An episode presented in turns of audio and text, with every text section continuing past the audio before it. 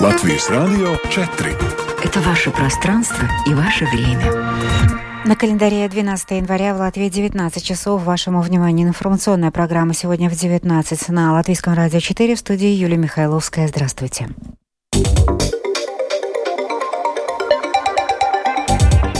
В этом выпуске штрафные санкции для Шкоды Вагонка за устранение брака достигают уже 100 тысяч евро. В Латвии прибыла глава Европарламента, чтобы подчеркнуть важность участия в выборах и единство в поддержке Украины. Достояние Латвии маэстро Раймонд Паулс отмечает 88-летие. Весь день на волнах ЛР-4 звучит музыка великого музыканта. Теперь об этих и других событиях подробнее.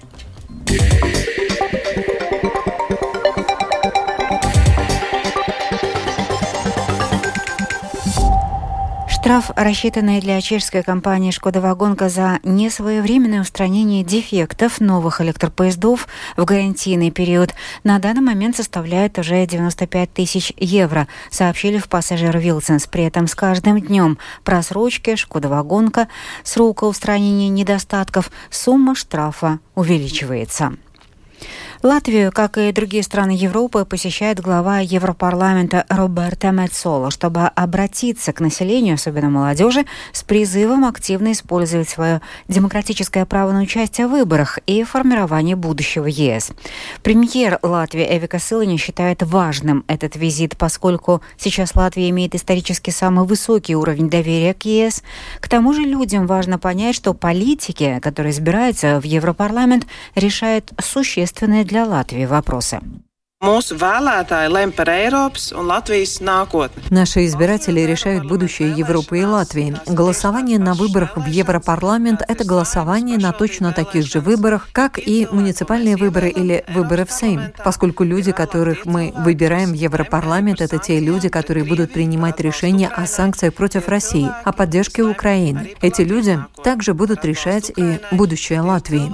Kas lem arī par Latvijas nākotni. Выборы в Европарламент определяют курс Евросоюза на ближайшие пять лет, которые будут решать важные вопросы, поэтому важен каждый голос, заявила в Риге глава Европарламента.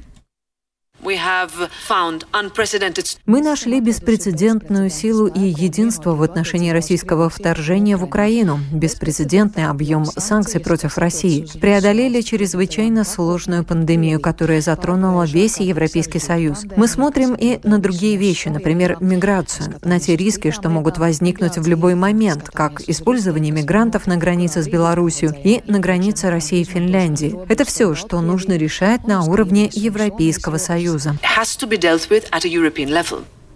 Минздрав Латвии готовит информативный отчет о перенятии испытывающей финансовые трудности Даугавпилской больницы.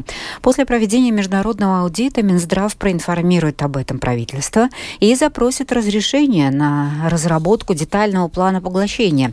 После положительного решения Кабмина начнется официальная процедура приобретения долей капитала Даугавпилской больницы. Прошел год с момента сильного наводнения в Якопилсе. Колебания уровня воды в Далгове около Якопилса создают напряжение для жителей самоуправления и в этом году. О настроениях в городе расскажет Михаил Никулкин.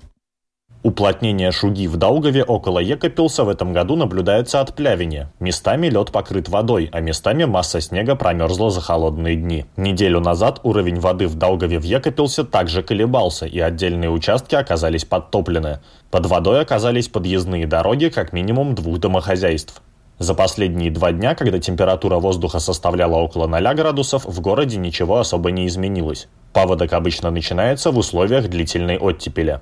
В прошлом году многие дома были затоплены. И не только подвалы. Под водой оказались и первые этажи зданий. В целом было затоплено 450 частных домов. После наводнения жители Екопилса могли подать заявление на жилищное пособие до 3,5 тысяч евро. В целом 89 домохозяйствам было выплачено 137 тысяч евро подобных компенсаций.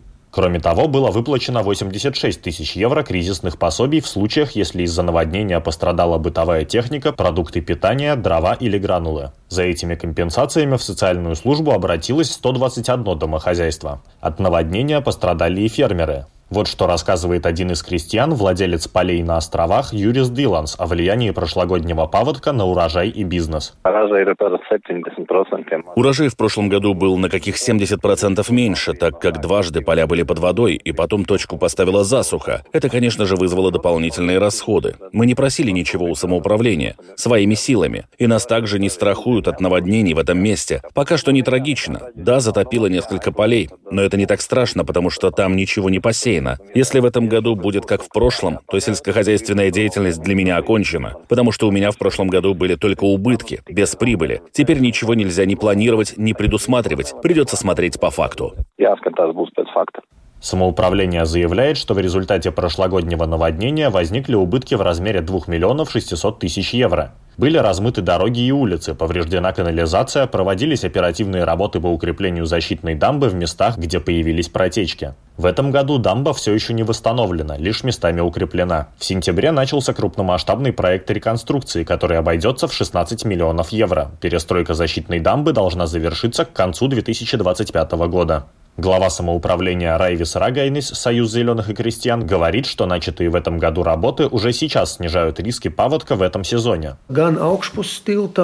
Как над мостом, так и за мостом повсеместно предпринимались усилия по укреплению существующей дамбы, и в настоящее время нет доступа к части плотины, находящейся под водой. На данный момент могу сказать, что участки защитной дамбы, которые как губка укреплены и частично перестроены, это известные места, но не могу сказать о местах, которые не промокли полностью в прошлом году и могут вдруг промокнуть в этом году. Есть вещи, которые мы сделали, и мы надеемся, что это самые критичные места, и плотина выдержит. Но мы никогда не можем сказать, как долго будет стоять вода. Риски сохраняются и сейчас. Дышим пока глубоко и спокойно, потому что уровень воды поднялся на полметра, но верхний слой льда не сдвинулся. Камер некустās masas mūs nesatrauc. Данные метеорологов показывают, что уровень воды в Долгове около Екапилса сейчас находится на отметке на полметра ниже отметки желтого предупреждения, и этот уровень в ближайшие дни достигнут не будет. Небольшое повышение уровня воды должно прекратиться с наступлением более длительных морозов. Михаил Никулкин, Синтия Амботе, служба новостей Латвийского радио. Достояние Латвии. Именно так его называют в народе. Маэстро Раймонд Паулс отмечает 88-летие, как всегда, за роялем. Концерт вечером состоится в малом зале Дзинтаре. А днем маэстро принимал поздравления в первой студии Латвийского радио. Вот что рассказал Раймонд Валдемарович о своих ощущениях. Man kāda sajūta? Es šajā studijā esmu pavadījis gandrīz jau vismaz 50, 60 gadus. Какие у меня ощущения? Я в этой студии провел уже почти каких 50-60 лет. Мне все здесь, да-да, знакомо. Здесь были радости, беды, трагедии, хорошая музыка, плохая музыка, все что. Вот такие у меня ощущения. В известной степени это было мое рабочее место всю жизнь. Tāda man ir sajūta. Nu, tā zināmā mērā, man darba vieta bijusi arī visu mūžu.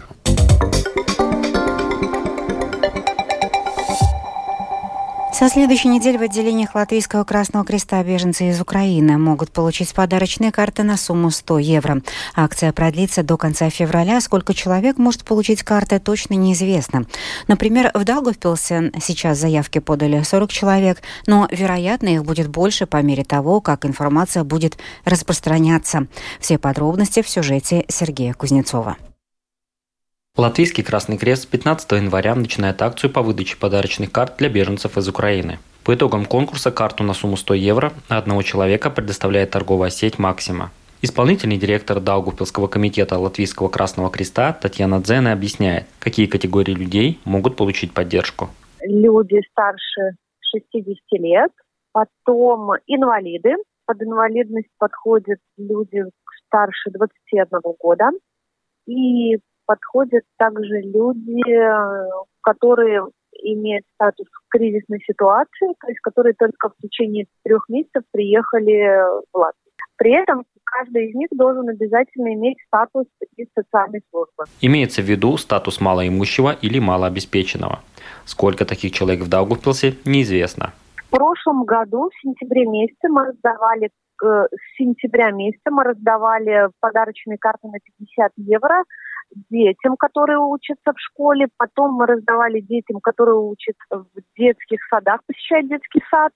И вот недавно раздавали детям, которые учатся онлайн на Украине. Что касается акции, стартующей на следующей неделе, то сейчас в Даугавпилсе записалось 40 человек. Потому что, например, когда школьников мы тут запрашивали у школьной управы данные, их было в Даугавпилсе 158 вроде бы детей. Сколько их, непонятно, потому что если в Даугавпилсе, они у нас там живут в общежитиях, то их можно как-то посчитать, и то мы не знаем, кто по квартирам живет. Потому что даже которые приезжают, они не все обращаются в социальную службу. Деньги на карты выделяются из международной программы, рассказывает исполнительный директор Южно-Латгальского комитета Латвийского Красного Креста Хелена Солдатенок. Это международная программа, деньги тоже европейские. Это называется программа «Поддержка беженцев с Украины в зимний период».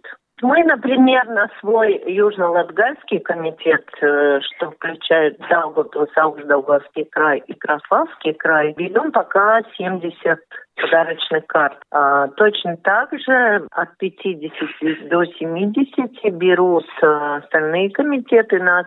В Латвийском Красном Кресте 6 комитетов. В итоге, за время действия программы, по мнению Хелены Солдатенок, ей сможет воспользоваться около тысячи человек. Акция продлится до 29 февраля. Можно ли будет получить карту по истечению срока, как это было с программой поддержки школьников, пока сложно ответить. Мне трудно пока комментировать этот вопрос. Если карты останутся, возможно, продлят. Акция пройдет во всех регионах Латвии. В Латвийском Красном Кресте просят предварительно связаться с региональными координаторами программы, чтобы узнать, какие документы требуется взять с собой и в какое время и куда прийти, чтобы получить карту. Сергей Кузнецов, Латгальская студия, Латвийского радио. В Германии вновь оживились дискуссии о возможном запрете крайне правой партии «Альтернатива для Германии». Поводом для этого стало расследование журналистов, в ходе которого выяснилось, что в конце прошлого года отдельные политики этой партии встречались с бизнесменами и неонацистами для обсуждения возможных депортаций. Они потенциально могли бы затронуть миллионы немецких граждан, которые, по мнению этих политиков, недостаточно ассимилировались. Подробнее об этом рассказывает наш корреспондент в Брюсселе Артем Конохов. В середине этой недели журналисты из исследовательского издания «Корректив» опубликовали информацию о том, что в ноябре прошлого года ряд политиков из радикальной партии «Альтернатива для Германии» участвовали в закрытой встрече в Потсдаме. На ней обсуждались возможные депортации миллионов граждан Германии. Речь идет об иммигрантах во втором, третьем или четвертом поколении, которые, по мнению этих политиков, недостаточно интегрировались в немецкое общество. Главный редактор исследовательского издания «Корректив» Юстус фон Даниэлс считает, что эта информация говорит об истинных настроениях политиков партии «Альтернатива для Германии». Hier zeigt sich, dass äh, selbst hochrangige AfD-Politiker Это показывает, что даже высокопоставленные политики партии «Альтернатива для Германии» за закрытыми дверями выражают радикальные правые позиции, чего они никогда бы не признали публично. Это, конечно, доказывает радикализм в этой партии. Руководство партии указывает, что позиция их политической организации по отношению к миграции хорошо известна и полностью соответствует Конституции а мнение отдельных людей, высказанные на частном мероприятии, нельзя связывать со всей партией. Несмотря на это, канцлер Германии Олаф Шольц заявил, что любые попытки дискриминации граждан его страны по этническому признаку абсолютно недопустимы.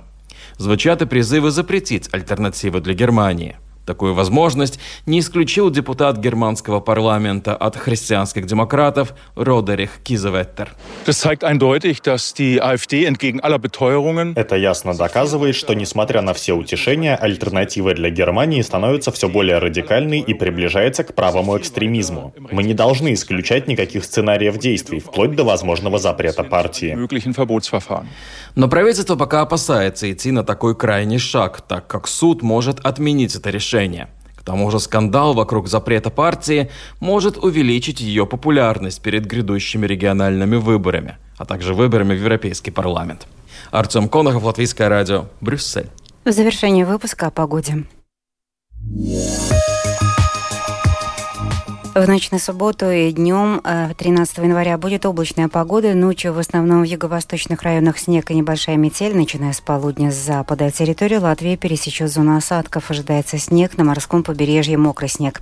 Дороги будут скользкими, а видимость во время снегопада снизится. Ночью северо-восточный порывистый ветер. К утру он стихнет. Днем южно-юго-восточный 4-9, а порывами до 14 метров в секунду. Температура воздуха ночью минус 5, минус 10. В восточных районах районах 11-16 мороза, а в самой восточной части Латвии до минус 21. Температура воздуха по Латвии днем минус 2, минус 7, на востоке до 8-13 градусов. В Риге облачно, ночью с прояснениями. В первой половине ночи и к завтрашнему вечеру снег, северный северо-восточный ветер, порывистый. Температура воздуха ночью 10-11 градусов, завтра днем до 8. Мороза, тип погоды второй благоприятный. Это была программа «Сегодня в 19 12 января продюсер выпуска Елена Самойлова провела Юлия Михайловская.